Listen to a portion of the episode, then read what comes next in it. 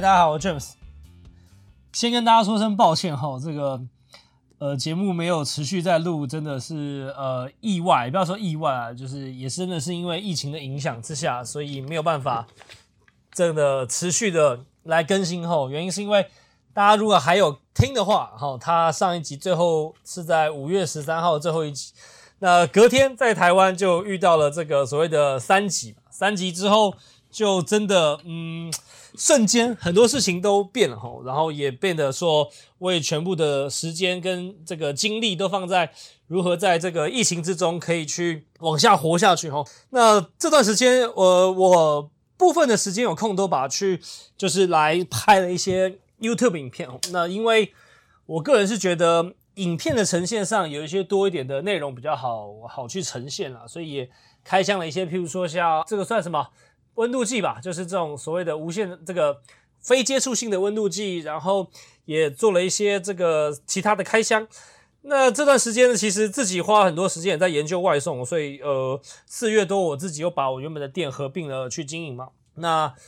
呃刚开始开也真的是一个月左右遇到疫情，所以但其实在外送端上，其实我还是有做到一些呃事情哈，也蛮符合我原本预期它可能该有的表现。然后这部分我也。呃，变成了一个经验谈，放在 YouTube 上给大家看哦。所以如果大家有兴趣的，也可以看看哈。希望大家有些部分都看过了哈。那也在此先跟大家说，疫情之中也希望大家先平安健康为主了。真的，这个留得青山在啊，不怕没没柴烧。那在这个呃大环境这么险峻之下，我真的还是觉得啦，如果撑不下去，把店先收掉休息一下，是绝对。可以考虑的哈。那如果你还觉得外送这个市场或是后续经营上有信心，你还能够所谓的支撑住，我也绝对支持哈。那剩下这个最近，因为我自己看的书其实也不是特别多，原因是因为呃这段期间三个月嘛，你看非常非常快哦。三个月，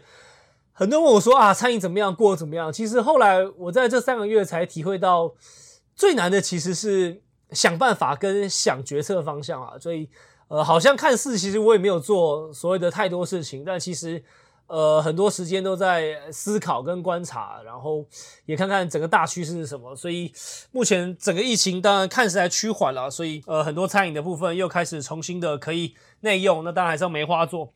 但是我觉得短时间内最终的结果，呃，应该还是疫苗吧，疫苗才能够去让整个大环境大家渐渐可能开始慢慢的恢复原本的生活。可是像美国这种，呃，我看今天呢，今天是八月二十九号嘛，那美国其实我据我知道的 data 啦，我不知道这个详细是不是真的，因为我看看一篇文章哈，我没有去求证，就是大概他们打完两剂的也只有六十几趴吼，然后好像还有三十几趴的人其实是不想打的。所以，呃，他们是应该是有疫苗，但不想打哈。那也看到今天这个的新闻显示，好像美国一天有两万多个人的这个确诊哦。所以，呃，每个国家、每个国家文化的想法，所以也没什么好去研究对错的。但至少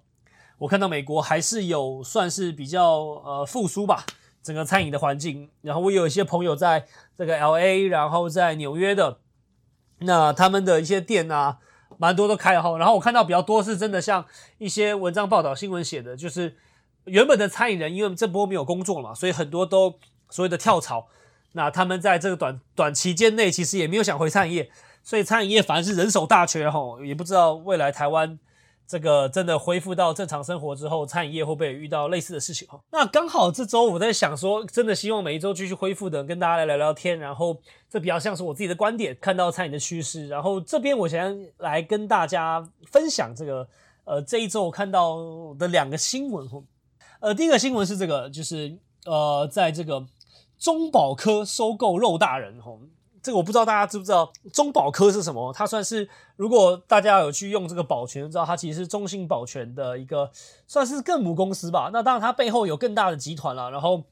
中保科呢，它其实已经在投入产业，然后它之前其实就有代理这个所谓的呃，好像是新加坡吧，呃，东南亚新加坡的这个一个汤品哈，然后叫做池汤碗，然后卖汤为主哈。然后那他们因为其实呃。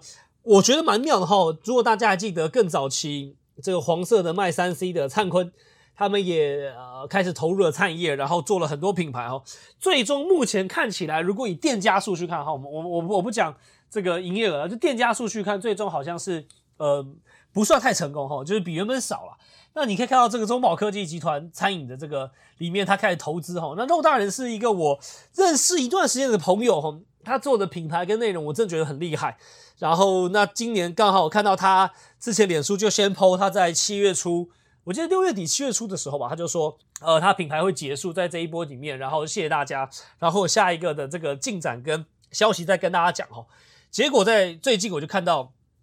中宝科这个所谓的算是。虽然投资吧，买下吧这个品牌，然后把它变成了自己的一个经营的一个火锅店。那他当然也看到，就台湾其实火锅非常恐怖吼，每一年这个好几百亿的火锅吼，那他们就跟肉大人合作，然后他们就是整体整合。然后中宝科的这个老板本来也是做这个餐饮吼，然后他在之前也是做的很有个性，很厉害。然后他们现在整体就是合并，然后他们希望可以来后续去推这种所谓的呃火锅的冷冻汤包。酸菜白肉锅，或是卤味啊、猪脚这种。那更厉害的事情是，他们其实这个集团背后也包含了复兴这个空厨，所以你也可以看到这个整个大环境，呃，餐饮也因为这一波疫情啦，我想，嗯，冷冻食物这一批这个厂商们，大家其实在这一波，据我听到都是累死的哈。然后那种大家的大间的知名的所谓的这种冷冻食品厂，应该都忙翻了哈。那像最近他们也开始已经开始在做年菜哈，台湾年菜每一年其实都是成长的哈，你可以看到便利商店也很多，那很多饭店也开始自己推出了，更不用说呃可能原本是馆子类型的，他自己也开始提前订购，然后做自己的冷冻包，然后你拿回去自己再加热哈，所以这样看起来就整个就是很完整哈，有一个集团，然后他自己以前也做过这种咖啡厅、面包店，然后呢他现在也开始有一块部分来做这个所谓的呃完全的餐饮。更厉害的事情是，它背后还可以去做这种冷冻的商品哦，所以所以蛮恐怖、蛮讨厌的啦。就是疫情之下，他们等于一条龙，然后如果他持续可以去呃跟新的品牌合作，然后他背后又可以去出冷冻食物，我觉得未来大家在台湾就是居家吃饭应该算好事吧，可以吃到更好吃的东西。因为以前冷冻食物听起来都比较会不是很好吃，当然可能还是比常温调理包好吃啦，但是。整个的这个口味上其实也没有太多，因为以餐饮来看，台湾其实很方便哈，出门就可以吃到东西，所以整个有趣，我蛮有趣的，因为我没有想过他们这么积极，然后看到自己的朋友，呃，被所谓的合作跟跟就是团队，不要说是卖掉了，就是把品牌整个一起经营，因为据我知道，我那个朋友他也是持续当负责的嘛，那这一块我蛮期待哈，就是其实。台湾的火锅类型未来能不能走出到海外开更多？我觉得也是蛮妙。所以这边的新闻跟大家分享，大家如果有兴趣，也不知道你自己的品牌来看看，说不定有机会哈，也可以跟这种大集团去做合作。那第二个新闻呢，其实是这个呃，也是前几天哈，他在讲这个一个新加坡，又是新加坡哈，那个中宝科其实本来代理的新加坡品牌嘛，然后现在要讲到一个新加坡一个咖啡叫做 Flash Coffee 哈，然后强势登台。那他们目前的一个新闻稿统一是在讲说，这个希望在台湾一年可以开五十家店，然后希望成为咖啡界的 Nike 哈。这个 Nike 其实也很有趣哈，大家很多说说 Nike 到底是不是在做球鞋？其实它整个的呃逻辑都在做公关跟品牌比较多了。那当然绝对不是说它球鞋不好，可是他们整个的操作来看，都是找顶尖球员。然后给你这种你穿上去就有跟明星球员或顶级球员一样的感受，然后在各种的生活体验上其实做的非常非常好。那咖啡也是一样，在讲咖啡这件事情，我觉得我们回头去看咖啡到底有什么好